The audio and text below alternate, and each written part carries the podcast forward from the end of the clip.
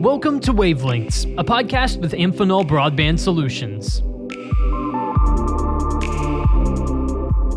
Hello, everyone, and welcome to another episode of Wavelengths, an Amphenol broadband podcast. I'm your host, Daniel Litwin, the voice of B2B. And folks, thanks so much for joining us on another episode of the show as we explore major trends, technologies, and the people that are creating pathways for the future of the telecom industry.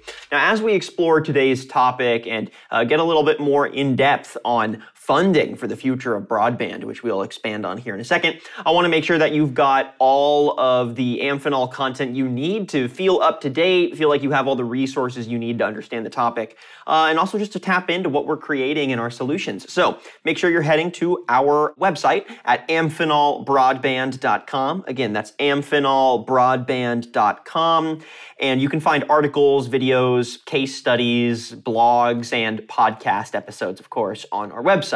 You can also subscribe to Wavelengths on Apple Podcasts and Spotify. Just hit that subscribe button and you'll have a full catalog of previous conversations plus notifications when we drop new episodes. So let's go ahead and dive in, team. On today's episode of the show, we're very excited to be bringing our audience a go to guide for all things broadband deployment funding. Very important topic. And as obviously our audience will know and understand, the broader telecom industry has been in the process of bridging the nation's digital divide for years now. It's definitely not a new initiative to expand broadband access and deployment across the states. But what is relatively new is all of the recent funding from federal and state governments that's become available uh, and bountifully available, if we're being honest, over the last year or two. So, as the industry prepares for the Biden administration's 10 year plan for deploying broadband across rural and underserved communities in the states, and that's just one of the many initiatives propelling broadband deployment forward, we wanted to compile a list of funding options and break down the specifics of each funding initiative so that you know all of the resources available for you to lay some new cable. So, luckily, one of the industry's best sources of information and thought leadership has compiled that list of broadband funding options for us already. So, we're in a good place to start, and we're going to be digging into that article with the article's author. So, I'm pleased to welcome for insights today Diana Goovaerts. She's senior editor for Fierce Wireless and Fierce Telecom, which is an independent publication covering important dynamics within the telecom industry, including fiber deployments, virtualization of telecom and cable networks, partnerships, edge computing, business deals, competition, you name it. Diana, thanks for your time today. How are you doing? I'm well. Thank you so much for having me on. Absolutely. It's a real pleasure getting to source your perspective today. And uh, we appreciate you taking some time to break down this article. It's very in depth, and you've been updating it for a while now, which we'll get into. Uh, but what I want to do first is just give a little uh, context for our audience and the perspective you're bringing and kind of paint a larger picture of why we should be having this conversation in the first place. So, uh, give us a little update on your background. How long have you been following uh, the recent funding initiatives for the industry? Uh, intersect that with kind of your um, your movement through the industry, and then if there's been any major changes over the last two years, which it sounds like there has, go ahead and give us an update there as well. Yeah, sure. So I've been following this probably since I joined Fierce. I joined at the the beginning of 2021. So uh, my background is in wireless. Uh, I kind of delved more into the wireline space when I joined Fierce. I'm primarily on the Fierce Telecom beat, which is something new and exciting for me. And as we kind of moved through the year, what we saw was that you know, with the COVID pandemic, there was a lot more funding kind of flooding into the space. And we saw and we heard from uh, some of our sources that, you know, it was getting really hard to navigate. Uh, as we'll get into, there are a ton of different funding sources now, and there, there's just money flying around everywhere. And so we kind of started compiling over the summer this guide, and uh, eventually we kind of got around to publishing it in September. I would say probably some of the biggest changes that have happened are actually happening not only on the federal level with the passage of a lot of these acts that we're going to be talking about, but also the states. So I've been talking to um, some really great sources over at Pew Charitable Trusts. They have been tracking a lot of the policy changes on the state level. Uh, they are an invaluable resource. Um, and so definitely check out their stuff. They have a broadband um, access initiative that they, they do research in. But a lot more states over the past couple years have kind of been forming these broadband offices, uh, these broadband agencies, these task force forces, um, and so they're kind of starting to to really realize and put the you know bureaucratic infrastructure in place to distribute all of this funding that's coming in. And so not everybody is on board, but a lot of folks are moving in the right direction. And that's one of the bigger changes that has been happening over the past couple of years. Yeah, and it's exciting that all of these resources are even available in the first place now. And I guess to some degree, it can be seen as somewhat of a silver lining coming out of COVID because a lot of this funding is in response to the pandemic and the increased need for digital connectivity uh, across the states as we come out of the pandemic and then try to discern uh, are we going to continue with hybridized work? How much are virtual events going to play a role in the future of marketing? And even bigger picture how will broadband play a role in smartifying our cities, right? That's not a word, but you know what I mean. so, uh, as we explore these funding options, what would you say is the bigger picture in securing this funding, right? Should broadband players be using the uh, the RDOF, which we'll get into here in a little bit, as kind of a guidepost, again, that 10-year broadband deployment initiative, or are there other major motivators that you think folks should be centering as they make their decisions? So, my personal opinion uh, is that RDOF is kind of it's not negligible, but it's kind of faded into the background in terms of where the focus is, right? So the RDOF auction, I believe, ended in December 2020. And that was the phase one auction. There's a phase two to come, but the dates for that haven't been announced. So the big focus right now for people who haven't already won money in RDOF, they're looking toward all of the uh, money that's flowing from these acts.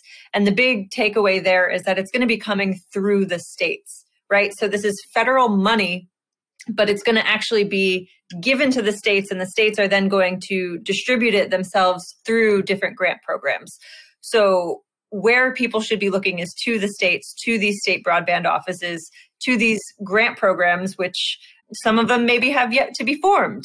So it's a lot to keep track of, not just in terms of you know these different acts because there are several of them right? But also because people are having to look at all of the 50 states to see what each state is doing how much money each state is allocating.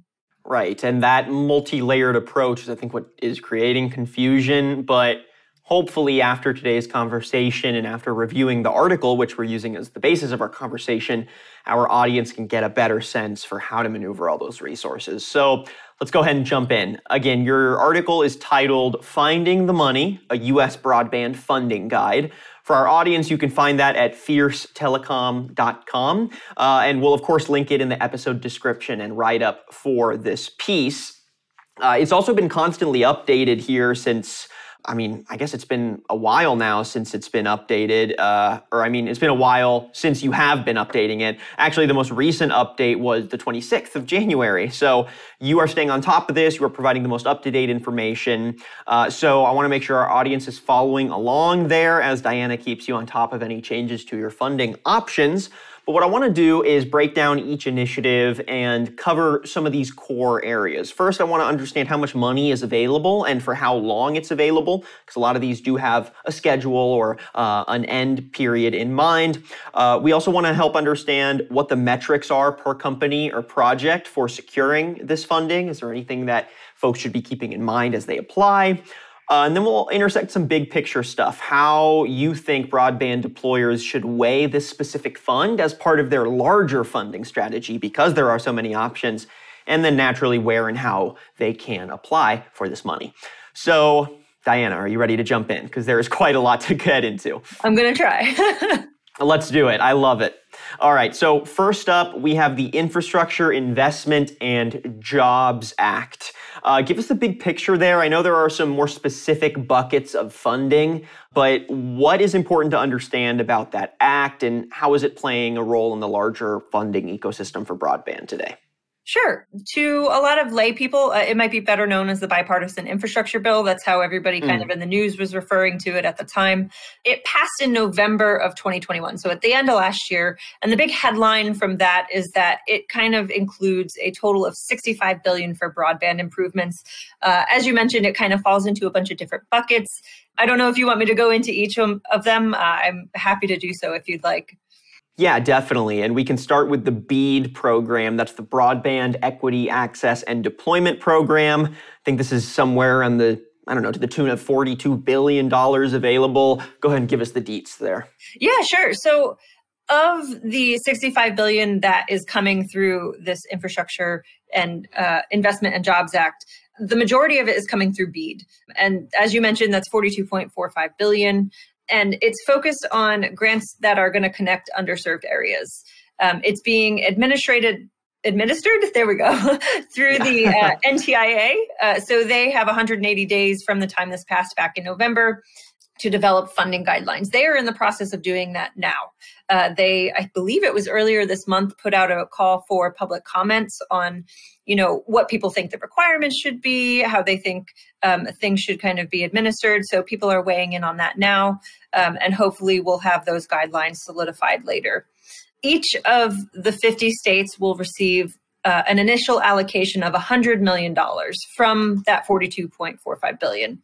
And additional funding is going to be given to each of them based on covered coverage maps that the fcc is still working on I, am not sure what the timeline is for that. Uh, the latest I heard from FCC is, you know, we're, we're working on it, um, but I don't have a solid timeline. And in order to receive the funding, all of the states have to submit action plans. And again, the, the takeaway here is that this money is going to be coming through state grants. So if you want to get money from the BEAD program, you need to figure out what state grant it's going to be coming from. And just in terms of um, Technical requirements grant recipients have to deliver services offering speeds of at least 100 megabits per second downstream and 20 megabits per second upstream. Interesting. So then, first, the state has to apply for more of this money besides the uh, 100 million, right? Yeah, 100 million initially from that $42.45 billion pot are there any other technical metrics beyond just the the up and downstream requirements? Or uh, do you imagine that folks are going to have to try to differentiate themselves amongst applicants? Or is it just as long as you hit that metric you're guaranteed money? I'm pretty sure that there are a lot of uh, other technical metrics. Uh, I would refer everyone to kind of look at the funding guidelines that NTIA comes up with once they're out.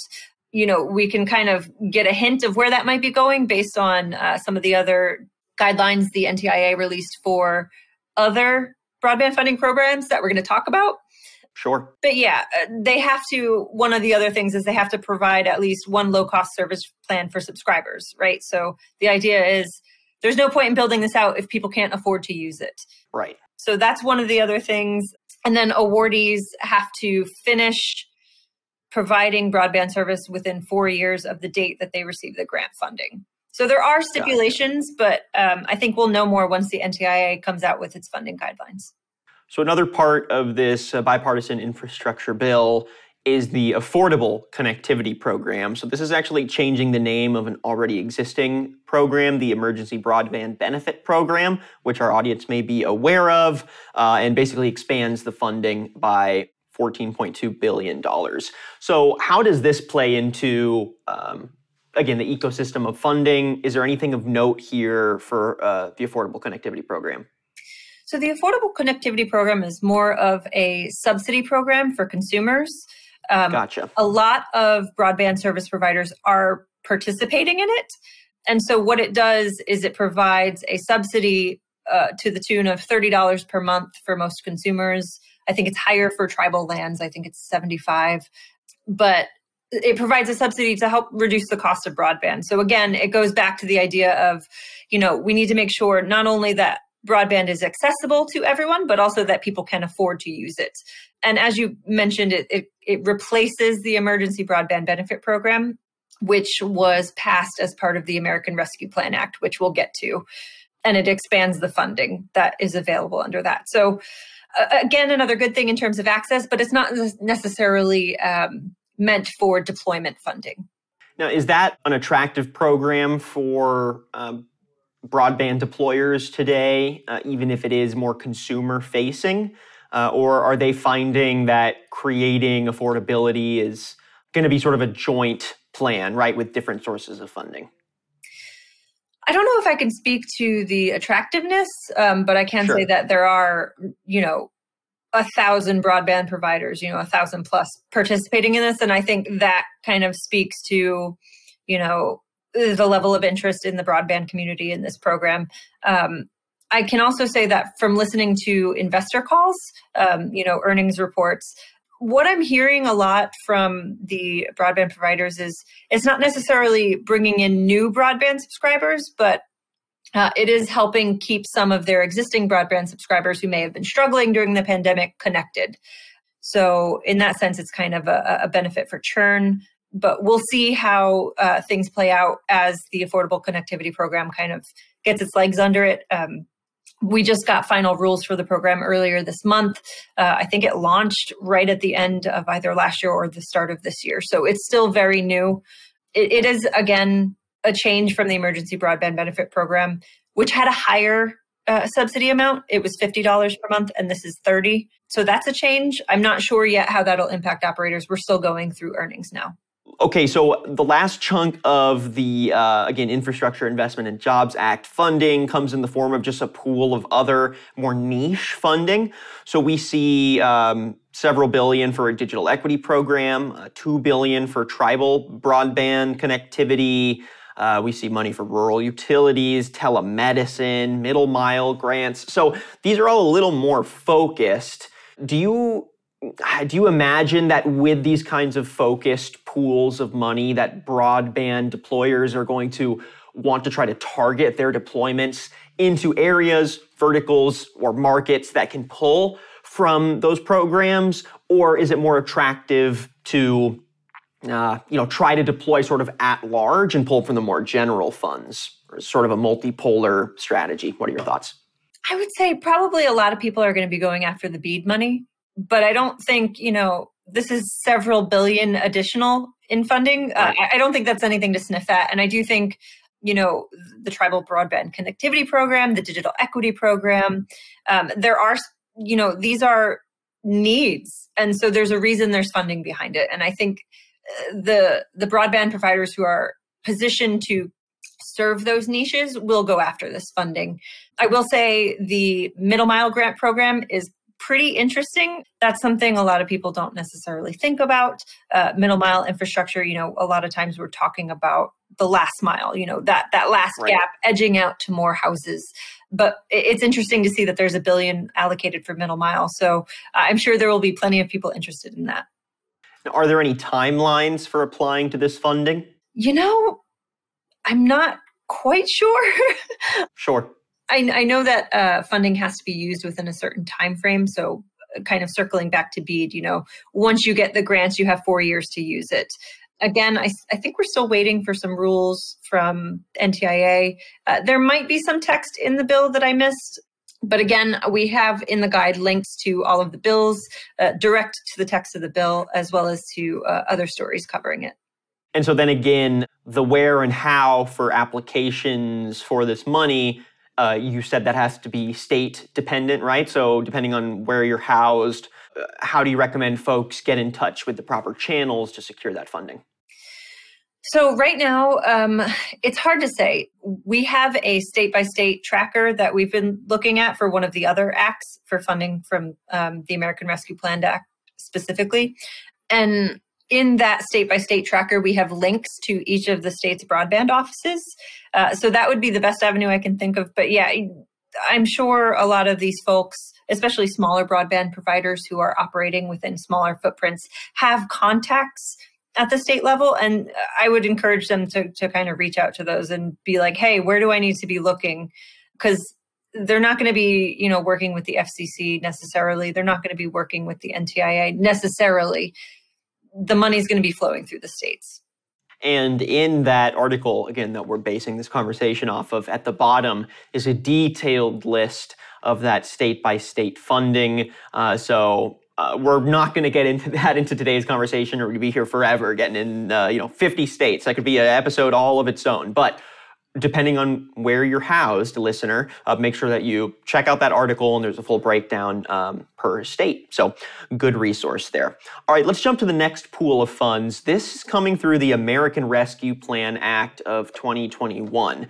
Obviously, more COVID specific. So I'm curious if there are any uh, harder timelines or dates on the eligibility or uh, you know how long you have to spend this money compared to other funds.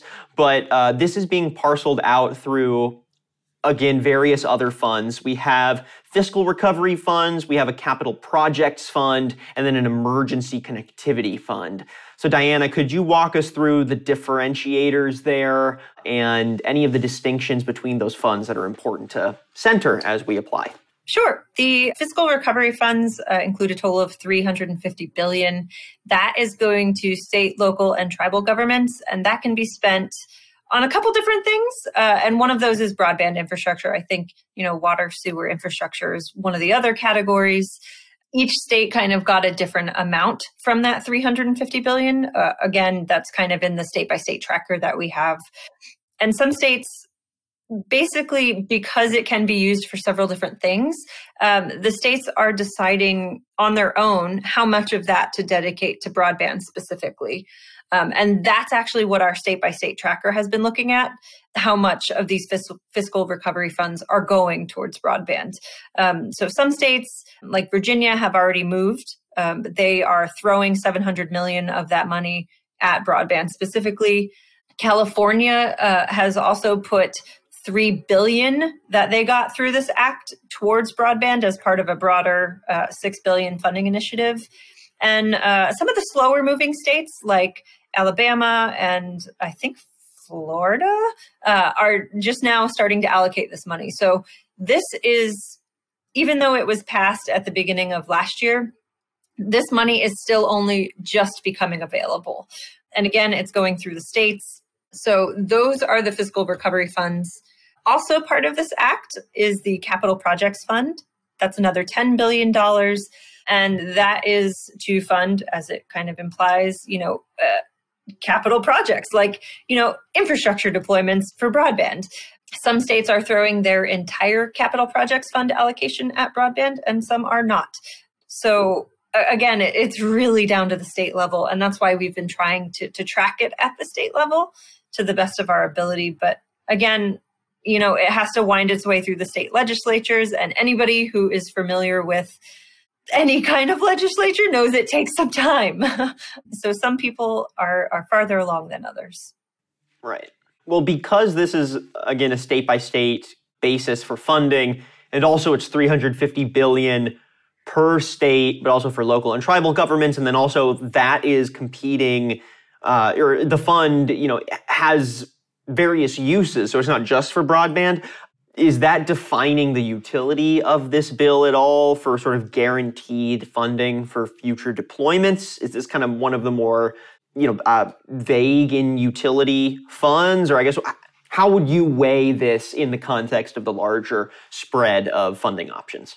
I think this is pretty substantial. Just oh, okay, to be clear, great. it's it's 350 billion total, not per state. Right. And ah, right. What is interesting is how much each state has been allocated. That was already announced by the NTIA. We already know how much fiscal recovery funding and capital projects funding is going to each state. We know that. Gotcha. Uh, what we're waiting to figure out uh, in some cases is how much of that individual state allocation the states are deciding to spend uh, on broadband specifically rather than right. water and sewer infrastructure.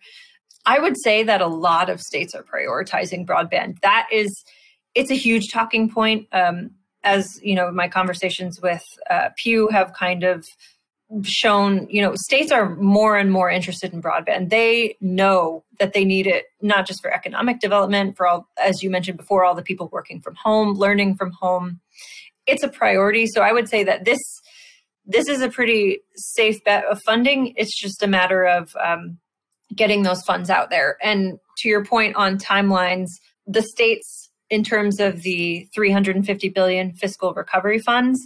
They have to decide what to do with those funds by the end of 2024 and then they have to actually spend that money by the end of 2026 so there's a firm timeline in place. A lot of folks uh, as you can see in the state by state guide have already moved on this. There's only i think you know a relatively smaller portion of states who haven't allocated at least some money to broadband so then, if each state uh, already has guaranteed funding and several states are prioritizing that pool of money for broadband, but you know it is still undecided completely if it's going just to broadband or to other infrastructure investments.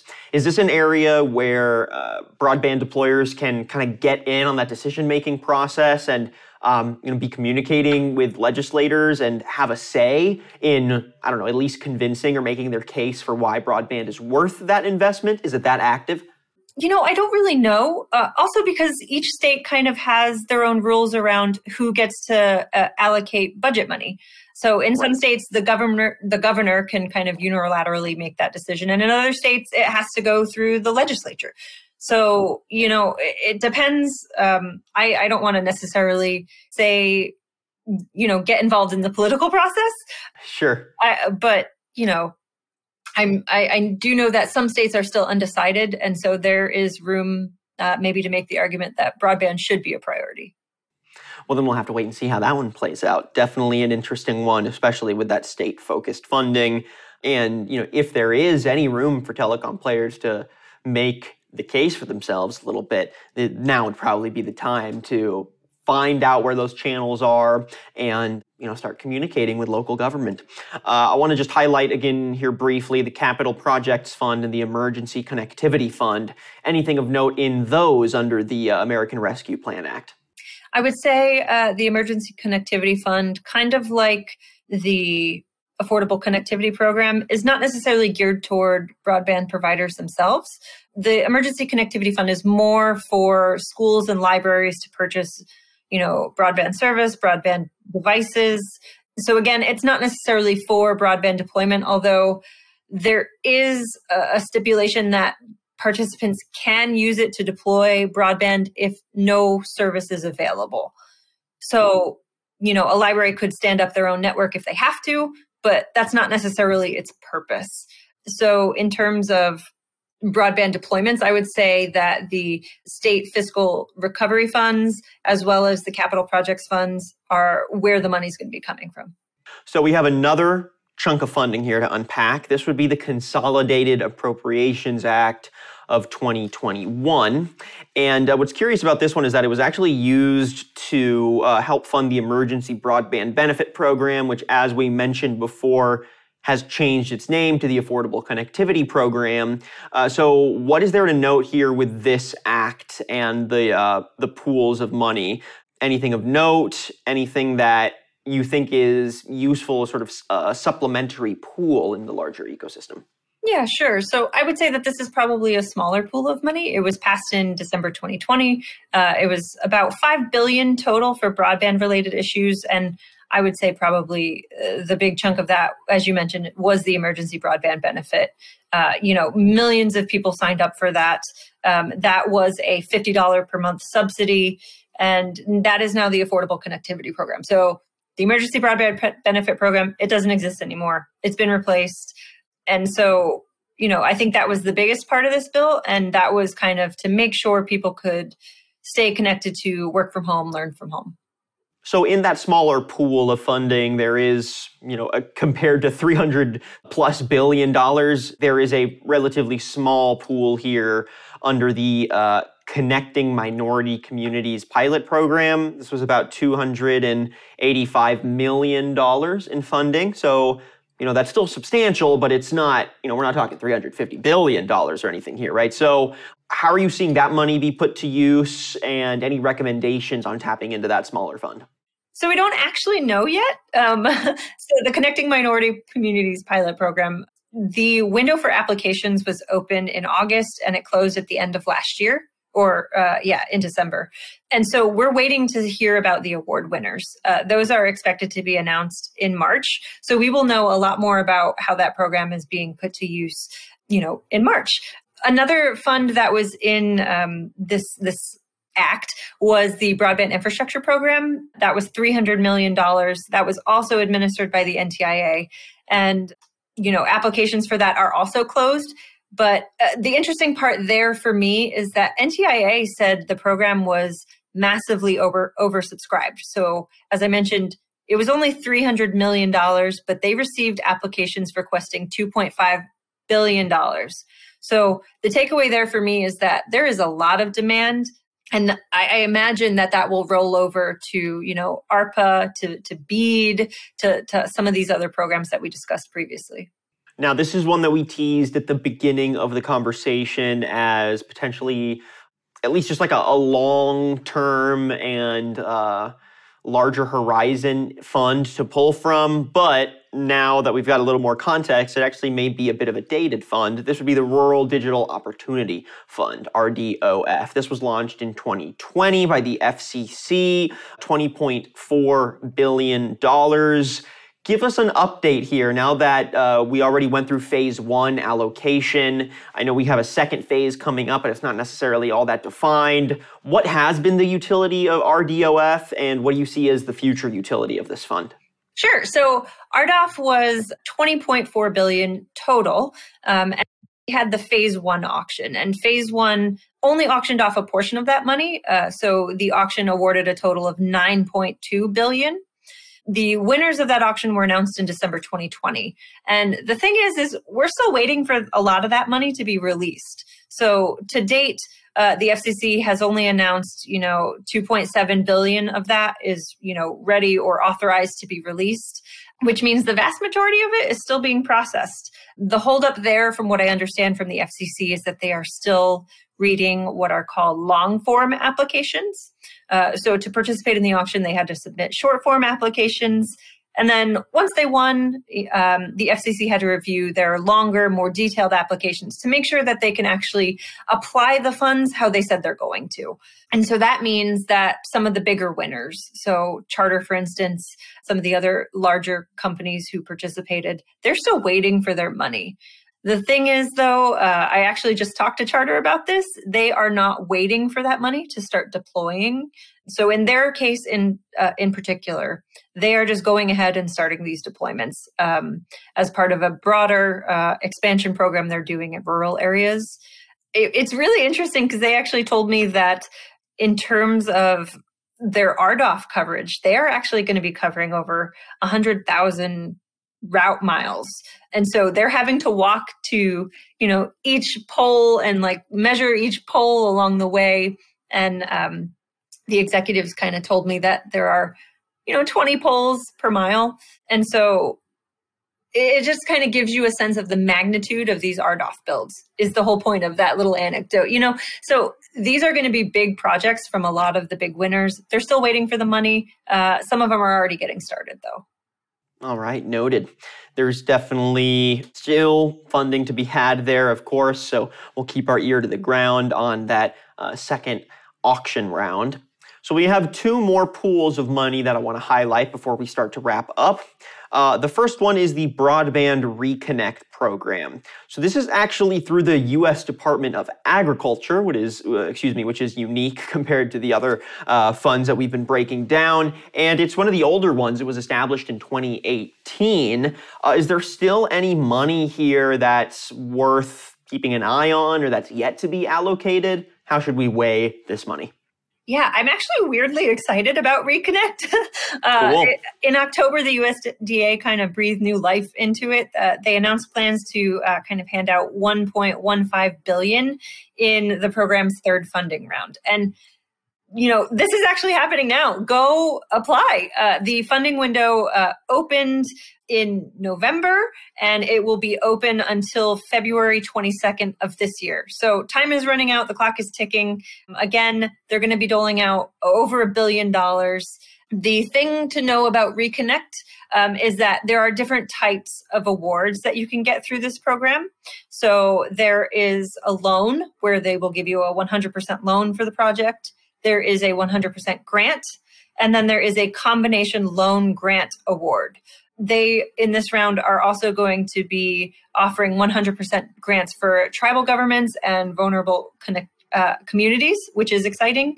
And then um, in each of the categories, a certain amount of money will be available. So 350 million for the grant categories, 250 million for the combination loan grant, and 200 million for the loans. Again, ongoing. Uh, application window closes on February 22nd, 2022. And of course, you can find uh, information on that third round of funding on uh, the Fierce Telecom article that we've been breaking down. There's a backlink there. And uh, like Diana said, you have until late February to get in on this fund. It's a you know surprise bundle of cash, but could be put to very good use and is an important one to factor into your larger strategies. All right, one more pool of money, which is kind of the, I guess, the most specific one and the one that we won't really get into that deep, but this is the US broadband funding state by state. This is, again, um, billions in federal funding from ARPA, the American Rescue Plan Act, and it is still being decided how legislators are going to um, factor out all of this money. But are there any standouts, you know, to avoid covering literally every state in this episode? Anything we should keep in mind as we look to pull that money from grants at the state level? Yeah, so it might uh, be helpful to kind of give a brief overview of what the state by state guide is, right? So, sure. for each state, we are focused on the American Rescue Plan Act funding specifically. For each state, we have a link to their broadband office. We detail how much money they got in state level funding, as well as how much money they got in capital projects funding. And then for the states where information is available, we also say how it's been allocated. So, for example, in Alabama, uh, they got 2.1 billion in state level funding plus 191.9 million from the Capital Projects Fund. And we know that they are right about to pass uh, legislation which would allocate uh, nearly 277 million of that uh, for broadband specifically. So once those kind of announcements are made in terms of legislation to allocate that money, that's when everybody who's in the broadband industry knows they can be keeping an eye out on these states for these grant programs to be distributing this money. So that's really exciting. And just kind of circling back to the Infrastructure Investment and Jobs Act, we expect that money to kind of start flowing to the states uh, later this year. And so that'll be another one that uh, we'll have to watch on a state by state basis. Uh, we'll have to see if I have time to cover all of that. It's it's quite time consuming, as you might imagine, to try try to keep track of what's going on in all 50 states. But we are certainly trying um, we know that this is important to a lot of people, so we're putting the work in. Yeah, it's exciting that there is so much money on a state by state basis. Hopefully, that can be applied in a more focused way for local broadband deployers and even national ones with a presence in each state. And I'm curious to see how that develops. We'll have to do some follow up episodes, or at the very least, folks, make sure you're tapping into this article with updated information on fiercetelecom.com. All right, Diana, we're basically done with our overview here. Uh, hopefully, our audience learns something useful and can start to factor uh, all these different funds into their larger funding plan. But I'm curious if you have any final advice here. I mean, we went through so many different funds, and each one has kind of different priorities and timelines. Uh, do you have any advice for how uh, different broadband deployers can weigh the options and make an informed decision about what's worth their energy, you know, in terms of application, et cetera? Sure.